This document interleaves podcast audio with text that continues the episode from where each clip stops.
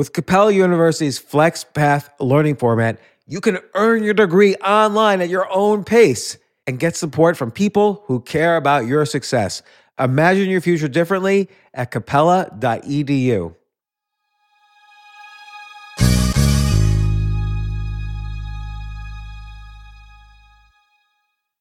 The legends are true. Overwhelming power! The Sauce of destiny. Yes!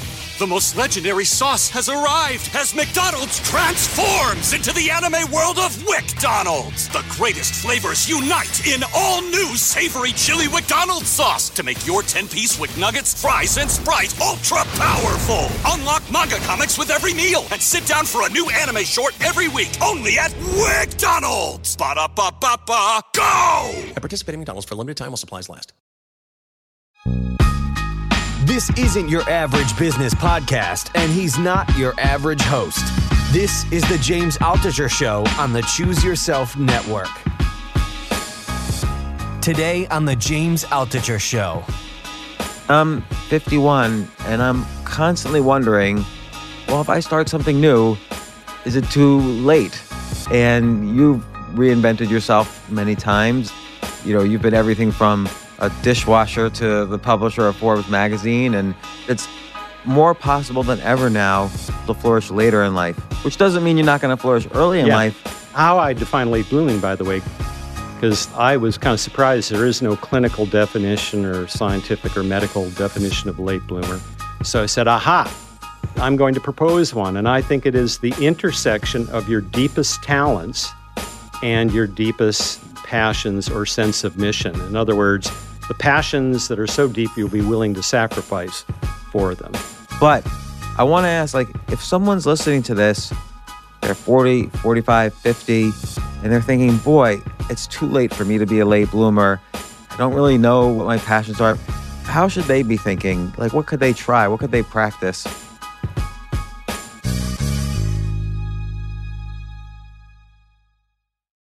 So, this is a topic very near and dear to my heart the topic of late bloomers, uh, which the title is called Late Bloomers The Power of Patience in a World Obsessed with Early Achievement. It's by Rich Karlgaard. You might know him if you read Forbes magazine. He's the publisher for Forbes. He has he has a column there. Uh, Rich, I think we've I think we've been Facebook friends all along through this whole cycle. And I I had a column at Forbes.com for many years, and I was up in your offices all the time. But this is the first time we're actually meeting face to face, and I love the concepts and the book the book itself. Welcome to the podcast. Well, thank you so much, James. It's uh, really an honor to be here and in a comedy club. I mean, what could be better? So, so late bloomers, the power of patience in a world obsessed with early achievement. There's really three concepts there, which is one. Uh, I'm going to go from the bottom up. A world obsessed with early achievement, like we tend to um, correctly or incorrectly uh, reward the prodigies. They're like the stars, like Mozart. You know, movies are made out of him, but no, nobody makes the movies out of someone who starts composing at age 48 and has an opera out there. Even if it's great, it's like ah, he's 48. It's not. It's not Mozart. Uh, and and and you kind of show some real serious dangers uh, in a variety of ways about being obsessed with early achievement. The power of patience, which we'll talk about, and late bloomers. And I'm 51 and I'm constantly wondering, well, if I start something new, is it too late? And you've reinvented yourself many times, and maybe you you know, your story is, you know, you've been everything from a dishwasher to the publisher of Forbes magazine, and you were, you know, you worked for Runner's World, and uh, you have so many interesting stories of, of people you've met and stuff you've done. You've reinvented yourself quite a bit. When is it too late to start something? And then I want to ask you about your your personal story. Well, it's never too late, but it helps to know how the brain evolves over the course of your life. For example, this 2015 study led by Laura Germine of Harvard, along with MIT and Massachusetts General Hospital, tried to look at a simple question at what age does, do we achieve peak cognitive abilities? And the answer was wonderfully complex. We do certain things well in our 20s, certain things well in our 30s, et cetera, et cetera, et cetera, all through the vast majority of our lifetime as long as we maintain physical health and we stay mentally engaged. So, sure enough, rapid synaptic processing speed and working memory, the things you need to have if you're going to be a coder, especially under a deadline, are cognitive abilities that peak in our late teens and in our 20s. In our 30s, 40s, and 50s, we acquire a whole range of executive and management functioning skills, including empathy, communication, deeper pattern recognition.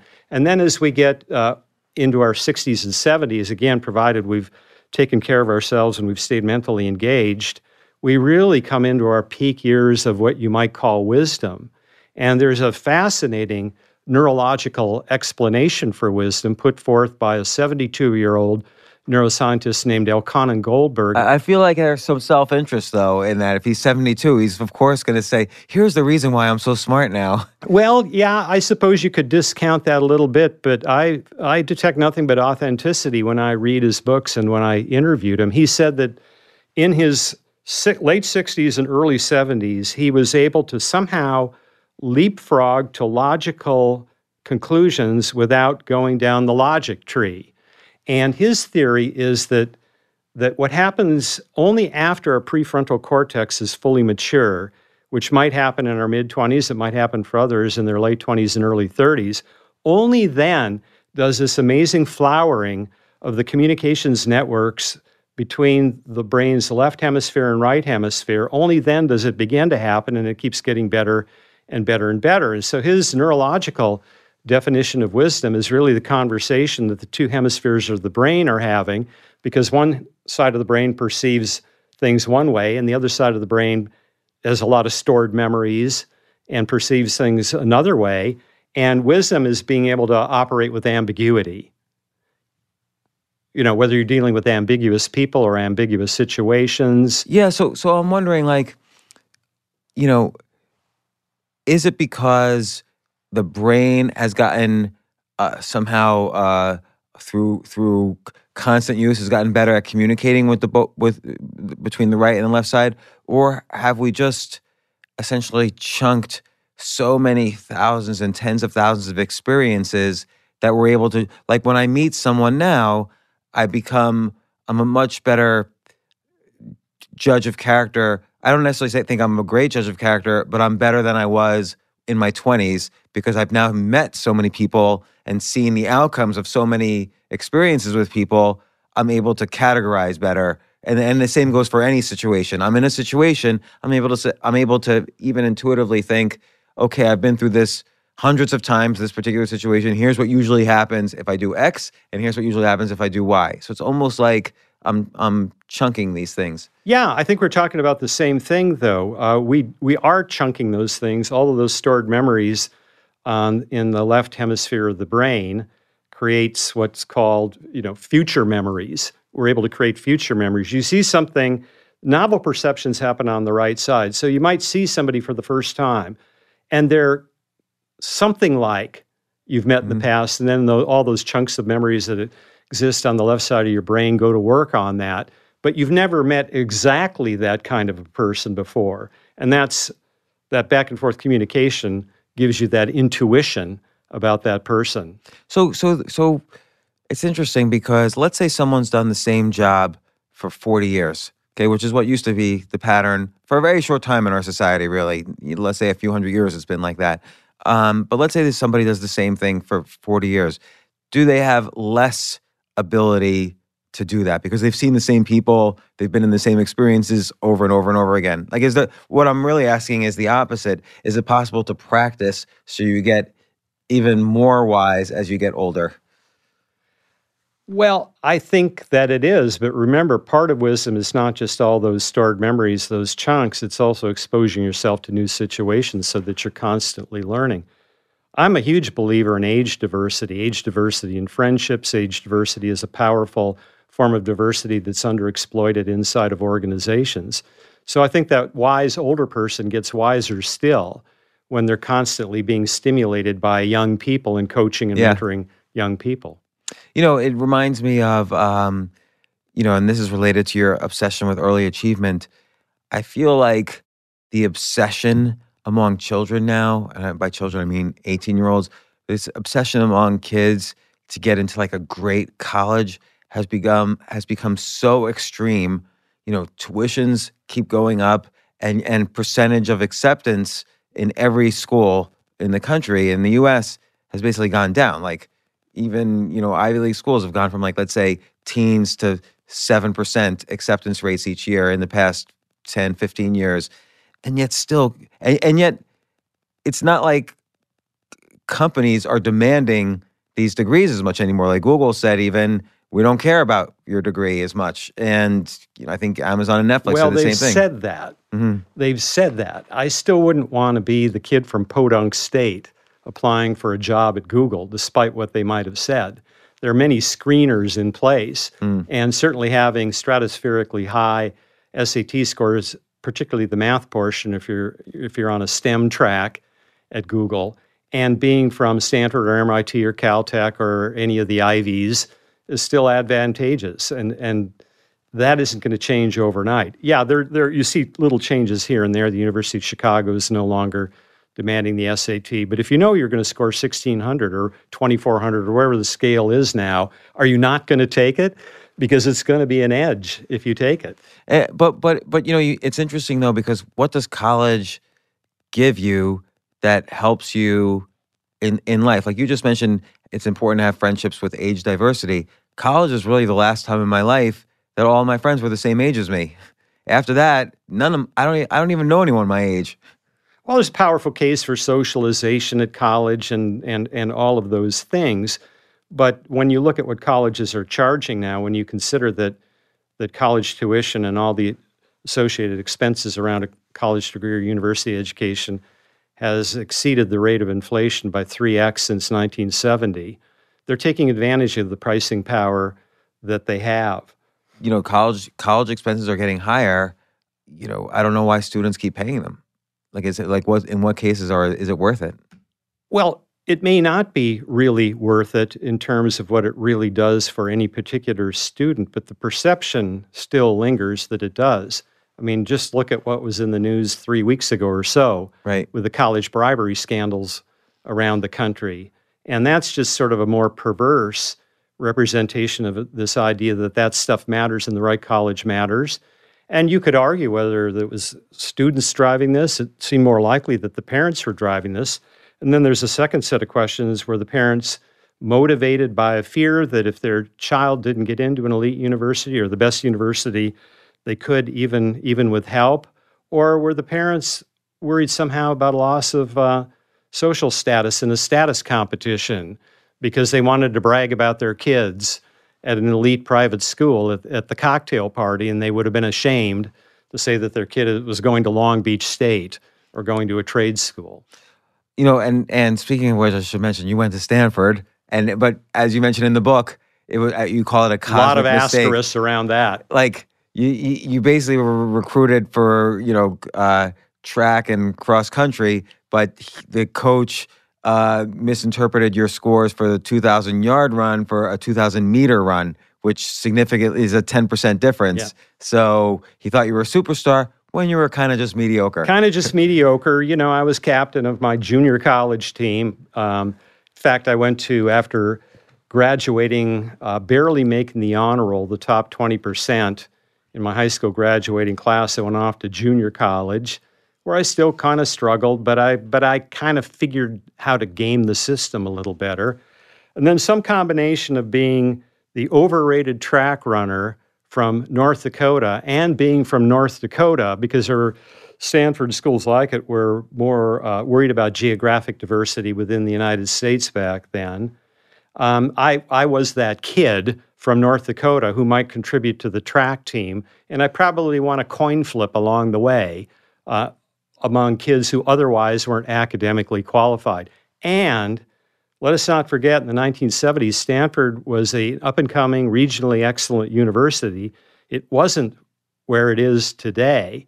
They had a 25% admissions rate. Today, they have a 3% admissions rate. oh my gosh. So I benefited great. I always tell people pick the college that's going to have a greater reputation in 20 or 30 years because you can you can ride that one. But I barely got through Stanford. I picked a Mickey Mouse major and course we called it the Mickey Mouse Mickey Mouse classes. Uh, there were always Mickey Mouse classes. I guess if you're going to play, What, what was your major? it was political science. But Stanford plays Division One college sports. They're in the you know the they were in the then Pac eight, the Pac twelve today. Let's be honest, you're not going to compete at the Pac twelve level if you're if you only are letting kids in based on based on their academic excellence. So they always had that going for it, and they would justify it by saying we're looking for overall excellence, and I think they were.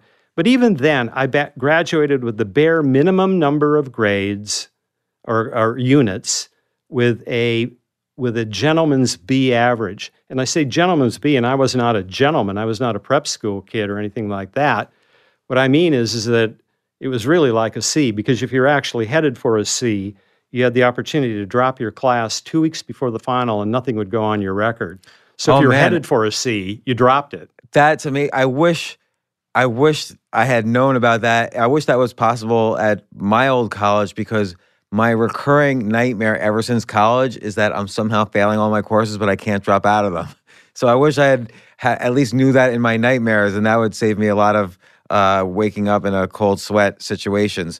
So you graduate Stanford, and then then you kind of were sort of figuring out life. Like you were a dishwasher, you were a temp. Well, I had a brief seven month career at Runner's World, and I quit. I was an editorial assistant, and uh, I loved Runner's World. I grew up reading track and field news. Runner's World and Sports Illustrated were my holy trinity of magazines back then. But um, but I really was a poor employee. I quit ahead of a firing. Why was I going to be fired? Because I, I was a stoner. I picked fights with my colleagues and I misspelled names on racing results. And I don't know why I wasn't fired uh, outright, but I but but it was in the wind, and so I left. And then what did I do? Well, I I wasn't equipped for anything. My senior college roommates were off in Stanford Law School. One was at the University of Pennsylvania getting a master's in chemical engineering. He would go to work on the space shuttle project. Another one is getting his his PhD in psychology and his master's of divinity at a theological seminary. Today he's a clinical psychologist. And, and I went off to be a dishwasher, a temporary typist, and a security guard. And I'll tell you, Oh, I, that would have been great if you went back to a Stanford Stanford like reunion and everyone's like, "Well, I'm a brain surgeon. I'm a nuclear scientist. Uh, I'm I'm the mall cop. I'm a security guard at the mall." I know I was coached. One of my sympathetic roommates said, said to me, "Tell them in your your insecurities, just make it plural. You know, they'll think you're selling stocks or something like that." Wait, what? Wait, why? Why? Well, just because I mean, being a mall cop, you know, really, um, the fact of the matter is, I was too embarrassed to go to those early reunions. I mean, I felt a great deal of shame. I didn't see a lot of comedy in it, although there was one comedic moment when I was 25 years old. One of my security guard shifts, I had a graveyard shift at a trucking yard in North San Jose. And I was walking the fence perimeter and I heard a dog barking and I swung my flashlight to see what the hullabaloo was all about. And it was a Rottweiler in the yard next door. And it suddenly occurred to me with force that at age 25, my professional colleague was a dog. Months later, Steve Jobs, also 25, would take Apple public. And if you want really a shattering comparison, you know, that's that that was it for me. Well, of course, there's a saying: when you compare, you despair. But how did it feel? I mean, I see even now. I get emails all the time or questions. Ask me, "Oh, I'm 26. I don't know what I want to do with my life. I feel like already I'm a failure, and it's too late." Were you starting to feel that way as you saw not only your your former classmates and colleagues kind of moving through the career world and achieving their dreams, but also then guys like Steve Jobs, your age, being worth 80 million and a billion. I felt a profound sense of shame. Eventually, what led me out of that was that I became a, a temporary typist. I barely qualified that for that. You had to type 50 words a minute, and I could barely get over that hurdle. But one of my assignments led me to a research organization Palo Alto, the Electric Power Research Institute. And in the Palo Alto Hills, beautiful location. And they had a, a, a locker room, and a lot of the engineers, the program and project managers, would run at noon. And I joined them. And I had quit smoking pot by then, and I was starting to run again. And they asked me, What on earth are you doing here as a temporary typist? As they got to know me. And I said, I don't, I, I don't know. Uh, I, I'm just stuck. And they offered me, uh, this guy saved my life. Uh, a guy named Carl Stahlkopf offered me the opportunity to be a technical writer and editor for one of the divisions at the Electric Power Research Institute. That did two things. It gave me back my sense of dignity. I think it also coincided with some reasonable uh, near completion of the maturity of my prefrontal cortex. And the most important thing, I think, is that I was working with engineers. Now, I grew up in a family where nobody thought logically. My dad was a high school athletic director, a great guy, but he was not he was not particularly a logical thinker. He was an intuitive thinker. Nobody talked the language of systems and logic and anything like that around our house. We didn't know business people. My dad was intimidated by successful business people, even though he's kind of the king of sports in my town. My mom uh, had a native intelligence, but but but when she heard hoofbeats, she thought zebras, not horses. Always leaping to these magical conclusions about everything. Maybe that's where I got my imagination. But it was such, it was so, rel- I became really interested in how power was generated. Basically, all power was generated then, you know, uh, before solar. You, you basically, you got to figure out some way to boil water. Yeah, and then you create steam Really? and you drive the steam and you turn turbines. And to me, that was I didn't so even know ele- that. so element, yeah. It doesn't matter whether you boil the water with nuclear power or you boil the water with coal or natural gas. And the water then fuels the steam, the steam, which turns a turbine, and it turns to and it- electricity. yeah, turns Okay. a dynamo, and that's how you generate electricity. I became fascinated with that. I became fascinated. It, that led me into. I remember there's a book around the, at that time. Maybe it came a little later, but the making of the atomic bomb by Richard Rhodes. Oh yeah, that was like 1986, Yeah, something like that. so it was a little later, but I had already I'd become interested in that kind of stuff for the first time. And so even though it wasn't Silicon Valley technology, my brain was turning, and it was turning uh, toward a more rationalistic view of life and a, a sys- systematic view of life, and and um, uh, in addition to I think some of the intuition that uh, intuitive skills that I already had. But it was that is when I really, literally felt a renaissance, a waking up. So I went into a deep pit in middle school at around the age of 12. I was very slow to physically mature. It wrecked my confidence.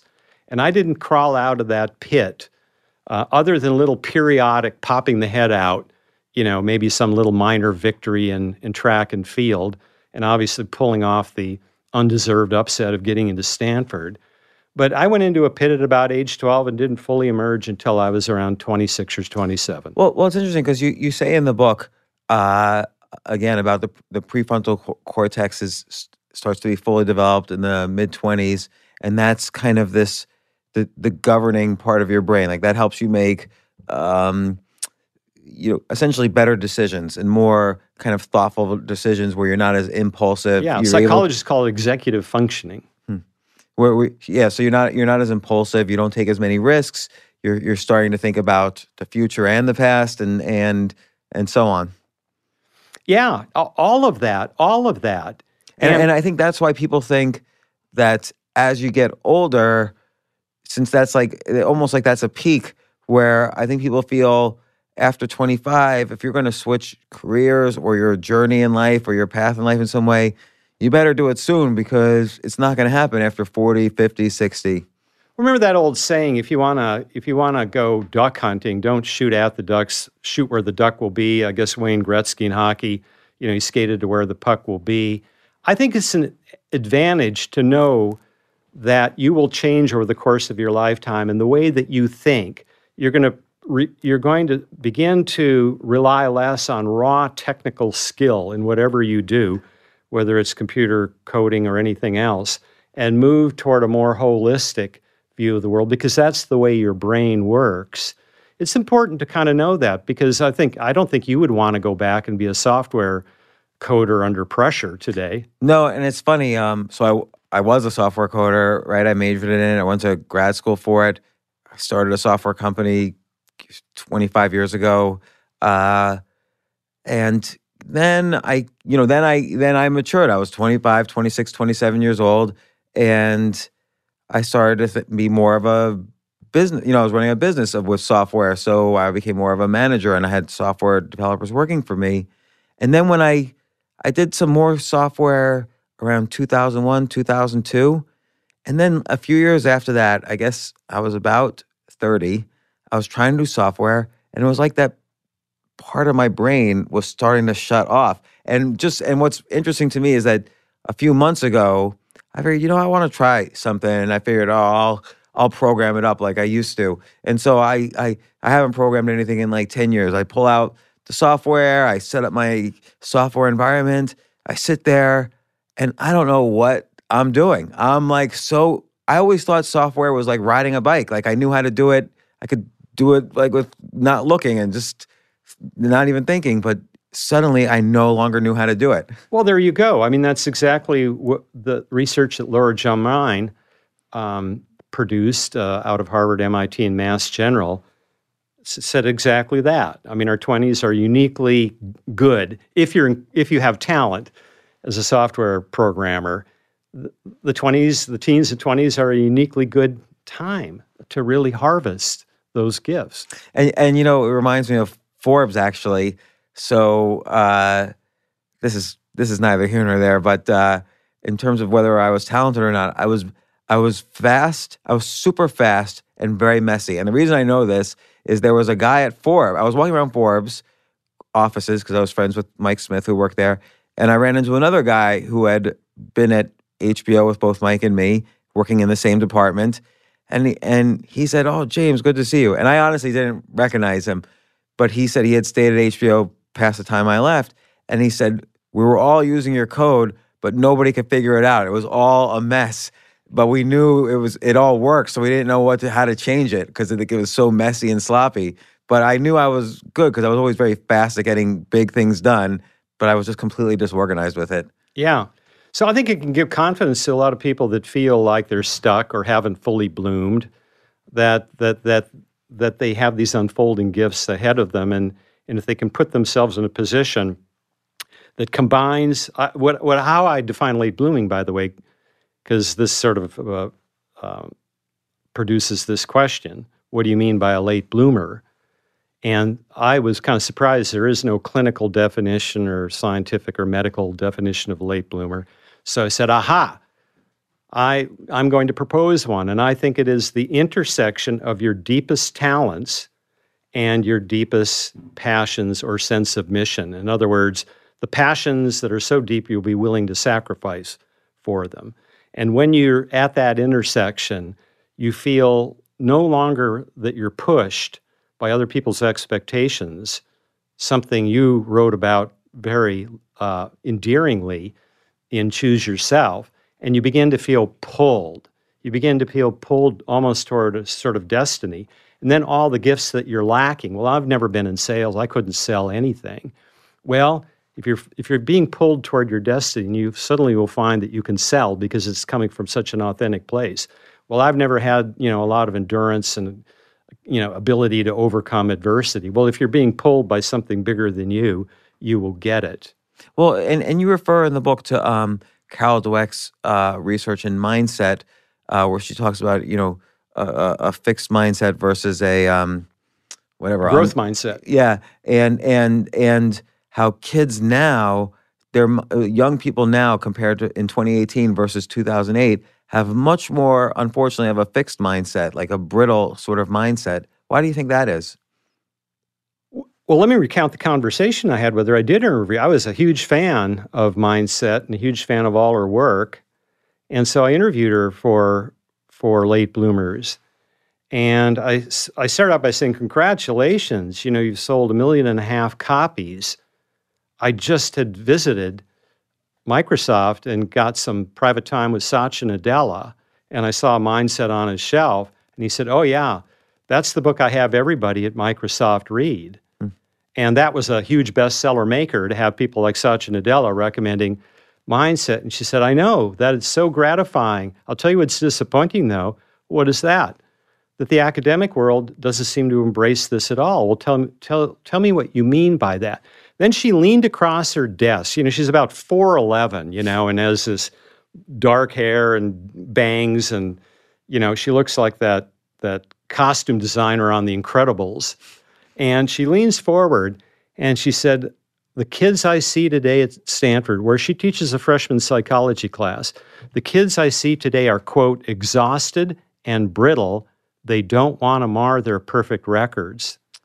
So that is a that is a an alarming symptom that goes along with a whole lot of symptoms out there that something is not working.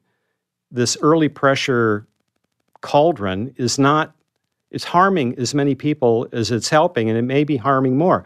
I'm sure as you know that that anxiety depression and even suicides have been rising and rising precipitously among teens and young adults. In fact one of the things that catalyzed my willingness to sit down and write late bloomers even sharing my own embarrassing background was word was getting around in, in Silicon Valley that there was an epidemic of suicides. Hmm. And the Atlantic Monthly, a woman named Hanna Rosin, eventually wrote a cover story in Atlantic called The Silicon Valley Suicides. And in one school year, 2014 2015, in Palo Alto, there were six suicides three at Gunn High School, two at Palo Alto High School, both of which are public schools, and then one in an all girls school, Castilleja. And what they had in common was that these were these were not these were good kids. They didn't appear to have uh, they didn't have uh, addiction problems or anything like that. One of the boys who unfortunately took his life had been posting messages on social media along the lines of I'm exhausted from getting up at 3:30 in the morning to keep up with my advanced placement courses. Yeah, look, I have two 17-year-olds and they they're up at one in the morning, two in the morning doing homework and crying every night because they're so frustrated, they're so bored, they're so behind, and they got to wake up at six the next day to go to school, and that's five days a week, and there's nothing you can do. I don't know what to do about it. Yeah, well, I knew that that was a wake up call. I had to get off my ass and write this book.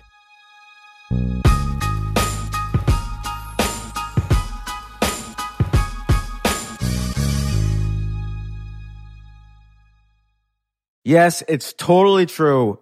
Airbnb has changed my life. If anything, they have made my life so much better. Like I used to live in Airbnbs. I, I lived in over a hundred or 200 different Airbnbs over a three year period. And I loved it. I love, I became a really good guest of Airbnbs and I got to know lots of hosts. So when I initially owned a house, I, of course, the first thing I thought was, I'm going to turn my house into an Airbnb because I travel a lot. So why leave my house unused when I can make a side income by letting others Airbnb my house or come to stay in my house as guests and having my own Airbnb or, or being a host for Airbnb has allowed me to do just that. And I've met other hosts. I've actually spoken at Airbnb's host conference. I think it was in 2017 I met so many just nice hosts. It's a great community. And I love, you know, turning my own home into an Airbnb. Like I'm traveling to Austin next month. My home's going to be an Airbnb while I'm away and I'll stay in an Airbnb. I'd rather stay in like a three story house Airbnb than in one tiny hotel room in, in the middle of Austin during South by Southwest. So listen, while you're away, your home could be an Airbnb. Many people host on Airbnb, but there are people who are just letting their house sit empty, who've never thought about it or didn't realize their space could be an Airbnb. Hosting can easily fit into your lifestyle and is a great way to earn some extra money. So if you have a home, but you're not always at home, then you have an Airbnb. Your home might be worth more than you think. Find out how much at airbnb.com slash host.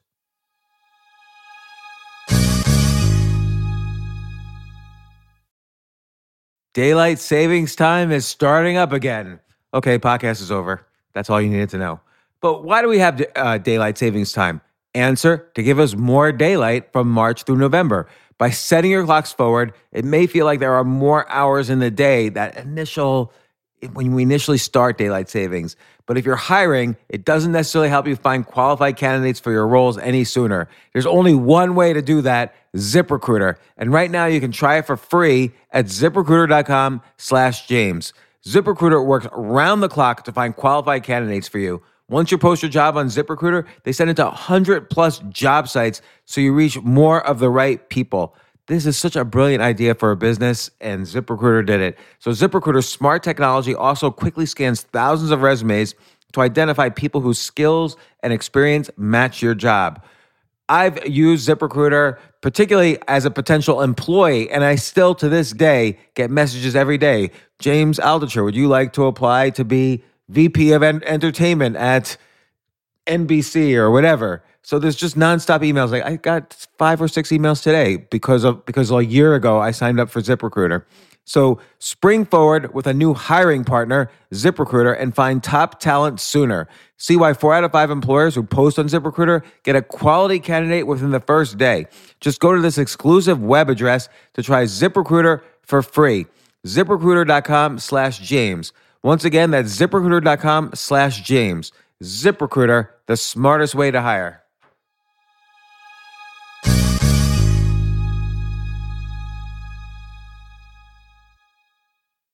Hey, listen, men's health is important. Men act all cocky and like they don't need anything. But the reality is, as you get older, there's some things you need. And it often feels like we're too busy to take care of our health problems. Like, I'd rather do anything than go to the doctor or the dentist or the pharmacy or whatever. But now you don't have to waste your time if you use HIMS. HIMS, H I M S, HIMS is changing men's healthcare by providing simple and convenient access to science backed treatments for erectile dysfunction, hair loss, weight loss, and more. The entire process is 100% online, so you get a new routine of improving your overall health faster. Jay, you listening to all this? Yes, I definitely gonna use him from now Not on. that you need it. You're you're young and healthy. James, I'm 35. You, you're getting there. You might you might need it. Who knows? But if prescribed, your medication ships directly to you for free and indiscreet packaging. No insurance is needed. You can manage your plan on the HIMS app, track progress, and learn more about your conditions and how to treat them from leading medical experts. Start your free online visit today at hims.com slash James. Can you imagine that? There's a whole section just with my name on it. Hims.com slash James. That's how I how much I am representative of the kind of person who needs Hims. That's H-I-M-S dot com slash James for your personalized treatment options. Hims.com slash James.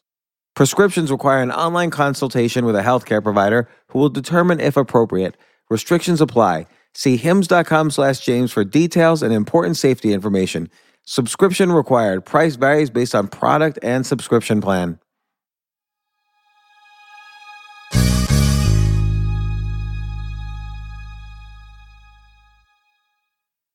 The mission all along in this book was to start a national conversation about this early blooming obsession that is that is creating a lot of heartbreak out there and may not be producing the results we think it is.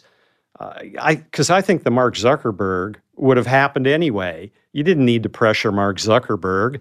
You didn't need to pressure Sergey Brin and Larry Page. And and it's also important. Like you live many stories of people who flourished much later in life, which doesn't mean you're not going to flourish early in Yeah. life, but just that it's po- more possible than ever now. And there's reasons why. There's both scientific reasons. There's career. There's all sorts of reasons why it's possible to flourish later in life. Well, you think about uh, in the world of acting, you think about Bryan Cranston's career. I mean, he didn't get any significant roles until he was 40. And it's not like he suddenly took up acting when he was 40. He grew up in Los Angeles. He was exposed to this. He wanted to be an actor from the get go. And he toiled in obscurity and tried things and wore different personalities, you know, and I mean, just tried different modes of acting.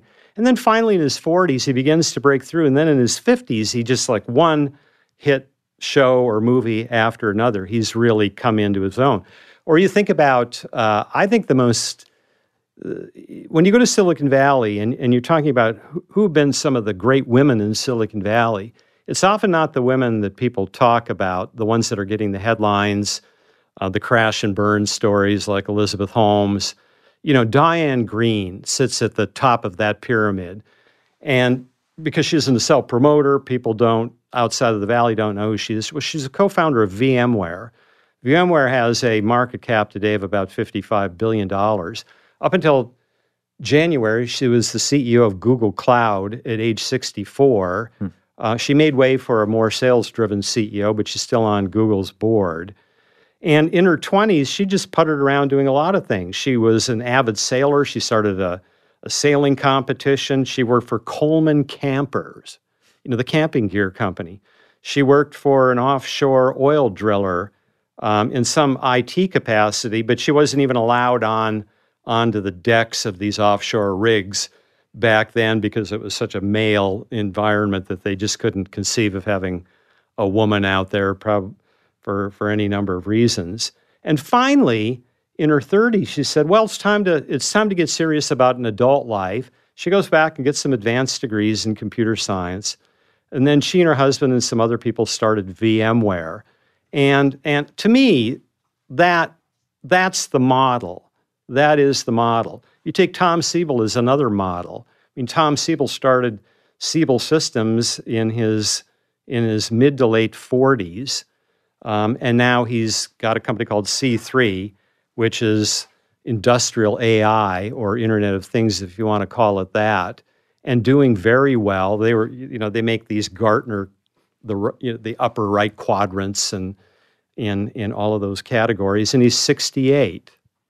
And uh, I, I actually didn't know about C3. I knew he sold, C, he made billions selling Siebel to Oracle, but um, you know, and then you. Oh, by along the way, in 2009, months after he started C3 or what's become C3, uh, and I want to correct myself. I think he's 66, not 68. He was on a photo safari in uh, Tanzania. He was gored by an elephant and stomped on and one of his lower legs is hanging by a thread. He lost 70 or 80% of his body fluids. He had to survive a bumpy pickup truck mm. uh, ride to an airport and then rode in a Cessna um, to the Nairobi hospital and was in ICU for months. And then he's had more than 18 or 20, uh, 18 to 20 operations and he's it's left him about three inches shorter because they've taken bones from oh so many God. parts of his body to repair his lower legs.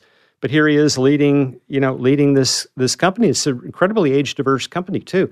Is all these young, brilliant people in their twenties, and then he has a lot of these old Siebel Systems veterans. And uh, you know, and here's Tom, the gravelly voiced, you know, old man of Silicon Valley. So it's sort of like you have to know what you're good at, you know, what you're like you said, what you're you know your your your talents uh, com- mixed with your passions, and and there's kind of an element of self discovery as you spend your 20s, maybe your 30s, figuring out what those are. Because I think everybody always says, "Oh, I'm 25 and I don't know what my passions are."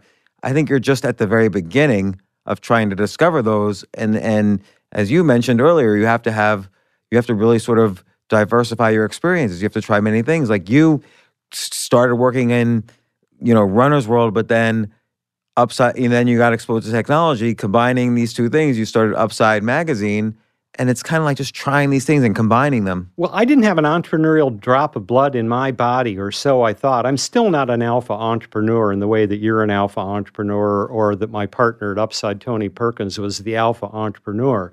But i'll tell you a magical moment when whatever entrepreneurial drives that i had were suddenly awakened. And it's January 1984, and I'm watching the Super Bowl, and I see this ad for the Apple Macintosh. And I went the next day at Macy's in the Stanford Shopping Center to have a look at this. And I noticed right away that you could manipulate fonts. Now, there were no laser printers at the time, and there weren't that many, they were just screen fonts. And by this time, I'm doing not only technical writing, but I'm also doing advertising copywriting at a, at a Silicon Valley ad agency. And I, in one of these rare insights, I just saw the whole world of desktop publishing unfolding in my hmm. mind. Mm. as soon as a printer comes along, as soon as better software comes along. I had no idea Adobe was cooking companies like that. I had no idea that the laser printers would arrive about a year and a half later. This is a Macintosh that didn't even have a hard drive. And in that you know that little, you know, little black and white screen, bluish it was and white. And I knew right then, and I bought my first Mac about three months later. Well, no, about a year later, I bought the Fat Mac. It was a 512K Mac instead of a That 128. that was my first Mac. and and then I became I had PageMaker, Aldus PageMaker. I had a serial number in the 400s, and then I bought QuarkXPress, which had more power, but but in, the initial days was very hard to use because you could do such cool things. You could kern fonts and stuff like that. And I had no idea that, that this would lead to upside, but what I knew was that I could start, I could promote myself to a higher level in the world of advertising by taking on some of the design responsibilities too. Now I could bill for copywriting and on design, not fancy ads, but corporate newsletters and things like that. And so I migrated upward. And and you migrated upwards in terms of skills. So now you're not only applying to jobs where they'll have you and teach you, but now you're saying, okay, I've got I've got these skills that that you can offer, and this is what age and experience gets as well. You have these skills, so people are going to want them, and you had a vision that people were going to want them. Yeah, and and my friend Tony Perkins and I in 1985 put together an organization in Silicon Valley that, that we thought was lacking. And again, he was the alpha entrepreneur in this, and I was I was the guy who wrote newsletters for this organization. But we called it the Churchill Club, and still exists today with about 7,000 members. Eric Schmidt, Roger McNamee, many of your guests, George Gilder, have hmm. spoken at the Churchill Club over the years, and we felt that there was there was something lacking in the Silicon Valley environment. You had Stanford over here, you had Silicon Valley over there. There ought to be a third environment where you could bring really cool academic ideas and business ideas, uh, business ideas together. So I began producing a newsletter for the Churchill Club, and and that was kind of a hit. We took a very cheeky attitude. Uh, we we we made up some rules that uh, what what you had to be to be a member of the Churchill Club, and but and and it was all just funny stuff. I mean, the fact uh, the fact that you may have been born prematurely, you know, wouldn't exclude you from the Churchill Club because Churchill was born at ostensibly at six months or something, but of course he wasn't. It was just a convenient, you know, it was a it was a story that you needed to tell back in the days when he was born. And and and and Tony got the idea. One time he, he comes running over to my condo in Palo Alto after work. He worked at Silicon Valley Bank. And he said, Let's do a magazine. I've got a name for this magazine. Oh, yeah, what is it? Upside. And he raised $60,000 from a friend, a boyhood friend named Tim Draper. Hmm. Tim was just starting out as a third generation venture capitalist. It was enough for Tony to quit his job. And by this time, I had bigger and more powerful Macs, and I had laser printers, and I could get stuff printed at a higher level than that, basically typesetting.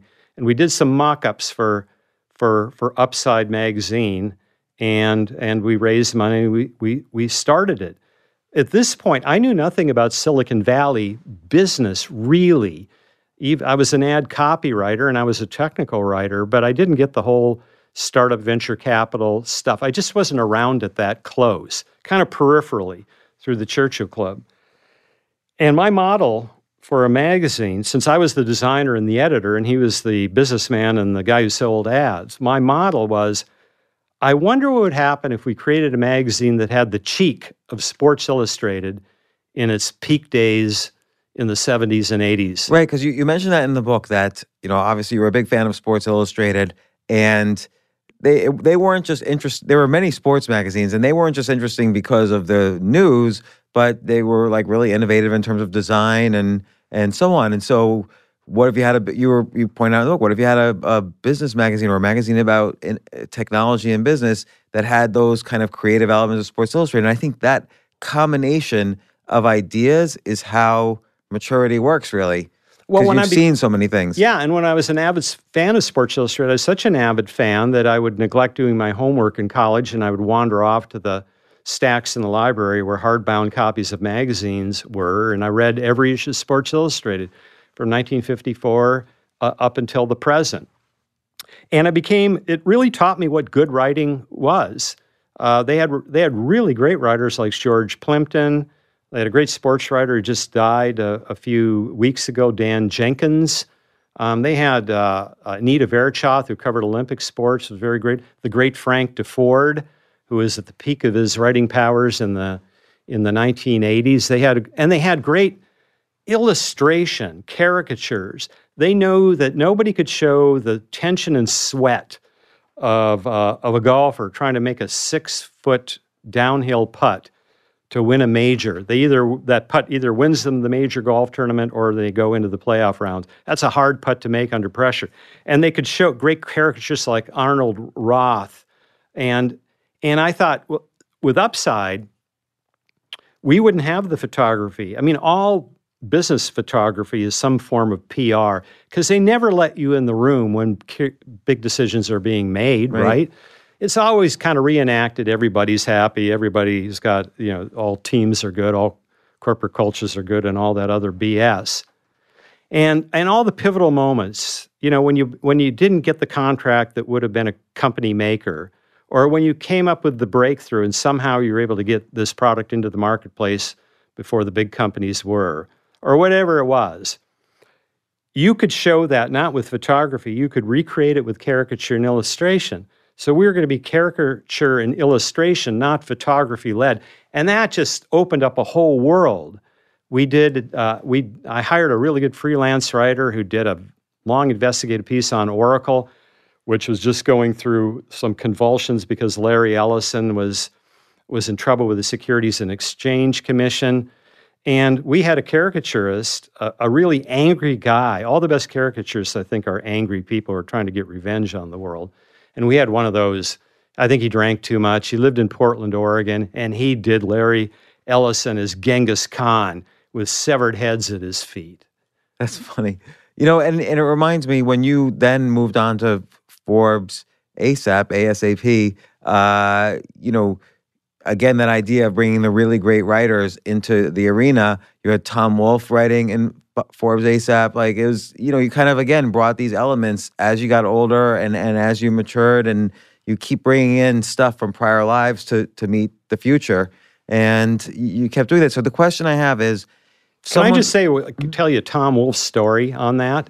Because Tom Wolfe, Tom Wolfe ratcheted up my confidence in two important areas and and and I've never forgotten. Number one, I asked him. We did an annual end of the year issue called The Big Issue, and the idea was to get writers who don't ordinarily write about technology to say something about technology. So this is 1996, Internet One, before the bubble had really gotten to you know uh, it expanded to ridiculous levels, but a lot of excitement. Two years after Netscape hit the market, and and Tom Wolfe, I asked him to do a, a 500 word piece, begged him to do a 500 word piece. It's got to be hard for Tom Wolfe. And, and we pay him $5,000. And, and, and Tim Forbes, you know, who was kind of chief operating officer at the time, goes, What? I said, It's Tom Wolfe. One day I'm sitting in the office with George Gilder, who would often travel out and write his great pieces for us. Um, and the fax machine starts to whir and 58 pages later spits out this Tom Wolfe first draft. And it, and it was about an 8,000 word draft. He typed in triple space. And then subsequent, which left him time, he was still using a typewriter, and that left him all kinds of room to make notations. And over the course of the next several weeks, he'd make these indecipherable notations. But I worked hard to decipher what he was. He would use musical notes and things like that. He was he was looking to amp up the Tom Wolfe sound. I mean, Tom Wolfe is a great prose stylist uh, in a first draft, but he's a brilliant prose stylist when you give him a little time to work on his craft. And I, I learned right then so many things about the craft of prose, so many things about the craft of prose just by studying that. I still have the box. Like what, what were some of the things? Oh, well, how you can how you can slow the great prose stylists can get you to read at the pace they want you to read. Have you ever had the, you know, notice that with some prose stylists, you're just slowing down. With some prose stylists, you're speeding up. I mean, Tom Wolfe could do both. He could slow you down, speed you up. He could throw the brakes on something. He he could bring he he he understood the alphabet both phonetically, the sounds it created, but visually. For example, if you wanna if you really wanna slow somebody down, use a lot of ascenders and descenders in words, and a lot of vowels. What's an ascender? Well, like the word D, a, a non-capital D. The, the the upper part of the D is the ascender. The G is the descender. The O is a nice fat round vowel. So the word dog is jump always will jump out in print. It's a perfect word. It's a perfect hmm. word because it it jumps out and it slows you down. It acts like brakes. Hmm. Acts like brakes. And so he could he he had that wonderful way of of building to a crescendo and then taking you back down, building to a crescendo, taking you down, you raising your pulse as you're reading it, you know, making you laugh. He could he could combine since you do stand-up comedy. He was a really great comedian as a writer, and he could use he could use all the tricks that he had to make you angry, make you laugh, and and so on. And I feel he's someone who reinvented at, at a Yeah. late age Oh, in yeah. the sense that he went from these brilliant non like literary nonfiction Yeah. books to Bonfire of the Van- to fiction. You know, as he was getting older, to Bonfire of the Vanities, A Man in Full, which is a brilliant book. Um, here's the here's a question though, because this Oh, this just to, just to complete the the second thing I learned from I'll be here quick here is that I learned I could talk to people at that level, and I learned I could say, you, "Tom, this is a great piece," and I'm certainly not going to line edit Tom Wolfe, but you know, if you just expanded on this point here, I think you would make the point ever more powerfully. And I never dreamed in my whole life that I would be having that kind of conversation with Tom Wolfe. And that kind of ratcheted me up to a different level of dealing with important people that I and I never I never lost that. Well, and I feel like we could almost do an entire podcast about this Tom Wolfe article, but I want to ask like if someone's listening to this, they're 40, 45, 50 and they're thinking, "Boy, it's too late for me to be I'm hearing these guys talk, but it's too late for me to be a late bloomer. I don't really know what I what my passions are. I've just been doing this one job or or you know, I've got responsibilities, I've got the mortgage. What how should they be thinking? Like how what could they try? What could they practice? Sure, I've got a chapter in, in Late Bloomers called it's it's about this idea of repotting. That somewhere out there is a is a pot of soil that's the ideal pot of soil for you. It will nourish your gifts. And if you're if you're in your 40s, let's say, and you do have a mortgage or you're raising kids, in other words, you you don't have the luxury of radically repotting, suddenly changing your profession in a profound way or moving here or moving there. Kind of a luxury of the young, kind of a luxury of the unattached or the single, kind of a luxury of of maybe people are retired and and and they've adequately saved enough money for their retirement. I- I'm a big believer. Look at adjacent spaces, and I use two hmm. examples in the book. One is a former advertising copywriter named Kimberly Harrington, who moved out of the Los Angeles cauldron of advertising and decided she wanted to write serious essays and novels, but realized she had to lower her expenses to be able to do that. And she moved to Vermont, and here she's transferring her wonderful copywriting skills to writing fiction and long essays. So she isn't completely throwing over all the skills that she's built. She's simply transferring them to an adjacent space. So I have, I have a question about that because, and I love that story and how she even evolved what type of fiction and so on uh, in the book. So I'm always interested in the 10,000 hour rule, the idea that you need 10,000 hours of what's called deliberate practice, uh, which, is described in my podcast with Anders Ericsson. 10,000 hours of deliberate practice to become a true master at something. And so you're, what you're saying is really she's borrowing hours from her prior career to basically make this new career. So so instead of starting from scratch at writing, she's starting at the 6,000 hour point, say, or the 8,000 hour point. And you think that's a, a, a an important thing? It's sort of like almost do this internal audit. What are the skill sets I've I've built up, even mentally or emotionally or physically, and how do I take them into an adjacent space? Well, you could even make a list. What are all the adjacent spaces to these things? Well, one, uh, the other example I use is my friend and colleague, former colleague Quentin Hardy. Quentin Hardy was the San Francisco bureau chief of Forbes, Then he became a very highly esteemed technology reporter for the New York Times, did some terrific work on artificial intelligence, big data, analytics, all of that cutting edge stuff. And then one day it hit him that the Times, the financial department at the Times, was questioning whether he really needed to stay an extra night at the Doubletree Hotel in Austin, Texas. And he goes, It's over. I mean, nobody was firing, but he knew it was over at that point, that all raises, all, you know, all promotions, even some, some sense of both internal and external esteem that it wasn't going to get better. So he repotted himself into a place that many journalists think they will never go until they learn how it really operates. He became the editor of Google Cloud, the editor of content at Google Cloud, reporting directly to Diane Greene.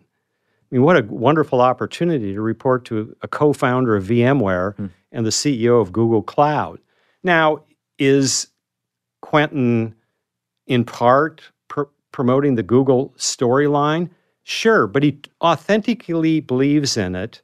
He is stimulated by this these cloud wars, the race to to be dominant in the cloud, along with Amazon's AWS and Microsoft's Azure and and some other offerings out there. He's re- it, it plays into all of his strengths. He's allowed in his role to do what he loves to do, which is to be a panel moderator at all kinds of technology panels. He has a lot of latitude. They hired him because they trust him. And they, they, they aren't looking over his shoulders. He's not writing press releases and things like that. And I've talked to a lot of senior journalists who've done that, and they were kind of shocked to learn that the PR at that level is more of a management consulting role. Hmm. I mean, it really uses powers that were kind of fun to develop. Because communication is such a core skill, so you can borrow those skills that you those uh, ten thousand hours you spent yeah. communicating to masses to help others figure out how to communicate, and that's a reinvention, and maybe a more lucrative one, like in this case. So, so um, I keep getting the uh, wrap signal. There's there's so much more I wanted to to talk about, but I we we hit some some great points, and I do think this book is a is so important, particularly for someone like me. I'm I'm 51. I still don't know what I want to do with my life, and I got a lot of hope from this and a lot of ideas and techniques on how I can think about reinvention. And I even wrote a best-selling book called Reinvent Yourself. So I feel like this is this added considerably to my my knowledge of the topic. And um, you know, there was one thing in there I, I just wanted to bring up. You mentioned how Einstein had achieved his greatest success around the age of 25, and that's often the case in the sciences. But it's very interesting. I read a, a, a piece on this where the difference between people in their 20s and the people in their 50s is that often the people in their 20s are just much more prolific. So it turns out with with scientists, they have the same odds of success per discovery as a scientist in their 50s. It's just that they do many more discoveries. So Einstein's actually most cited paper was when he was 56, and it was the one questioning, uh, you know, the one where he says God doesn't play dice in terms of quantum mechanics. But it was just he had to wait that long because he wasn't writing as much as he got older. So, so again, the youth uh, is more prolific because they could just think of lots of things, as you were saying, using those synapses that are firing more quickly. But they, they're still just as smart or smarter later on. They're just not as prolific. Well, to go back to our uh, guy that I mentioned, Elkhonon Goldberg, the neuroscientist at NYU, we got into a discussion about this, and he, this isn't his phrase, but I ran the phrase by him, and he and he liked the phrase a lot. It's called create, creative yield, as opposed to raw creativity. It goes to your point that the young people are more prolific, but the batting average is possibly better as you get a little older, not not way old in the field of science, but but older. And it has to go back to a point we talked about earlier that you've got you've chunked a lot more things as you get older, and all of that is a library. I mean, it's a hugely useful library. So you can have a creative perception perceived by the right side of your brain. And now, well, is it really valuable or not? Just in the same mm-hmm. way, you know, is this person I re- somebody I really want to engage with or not? You know, are they fundamentally honest? I, I'm feeling something. They're leaving me a little bit creepy. They're overselling or they're doing something, you know, that makes you feel and and then you, you you that's your perception, and then you look for the relevant models. But the, I think the same thing is true with with ideas. And so a story that I told in the book was was Bill Walsh, the football coach, one of my heroes. He died in 2007, but he was the guy who led the San Francisco 49ers, the great renaissance, and he's credited for inventing what is called the West Coast offense in football, which is still a pretty dominant form, high percentage shorter passes using the whole field. And he got that insight when he was at a low point in his life. He was the head coach for the first time in his life, but it was at a semi professional team that practiced on a lumpy high school field and played in junior college stadiums. Uh, it was called uh, the San Jose Apaches. And one day after practice on one of these lumpy high school fields, he hears a whistle and he walks into the gym, and, and there's a basketball team practicing inbounding the ball against a full court press. And sometimes full court presses succeed by just causing panic on the on the team with the ball.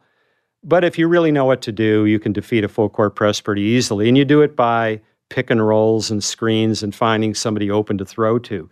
And all of a sudden, uh, Walsh is Walsh is at the time in his mid or late 30s, and he's he's a coach of a semi-professional team, basically bar bouncers and and people like that working for fifty dollars a game. And he has that insight. What if you what if I could create a football offense that looked like inbounding the ball against a full court press? And then he got the chance to try that at the Cincinnati Bengals, where he was offensive coordinator, and their number one quarterback, who had a strong arm, went down, and their number two quarterback had a weak arm, but he had great peripheral vision, and it worked pretty well.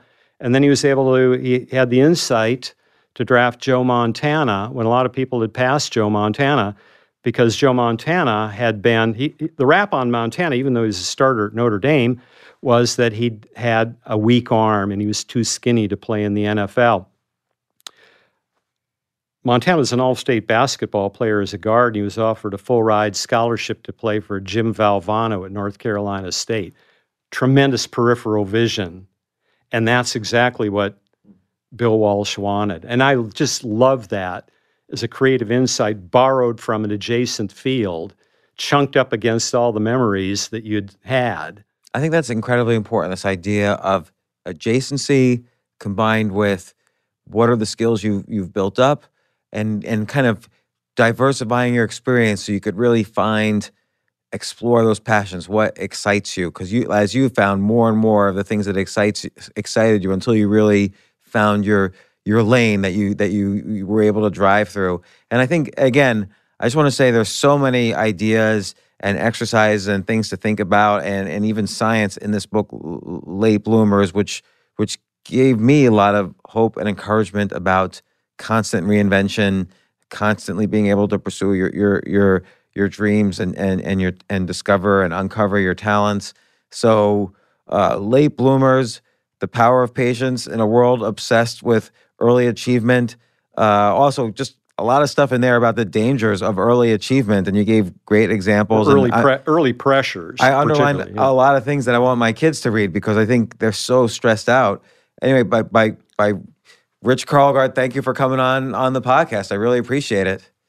James, I can now cross off something on my bucket list. I've met you and I've been on your show. Thank you so much for that, having that's me. That's nice for you to say. Thanks so much.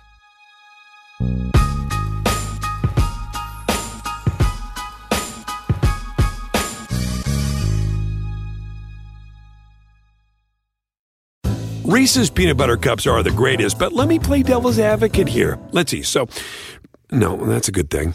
Uh, that's definitely not a problem. Uh, Reese's, you did it. You stumped this charming devil.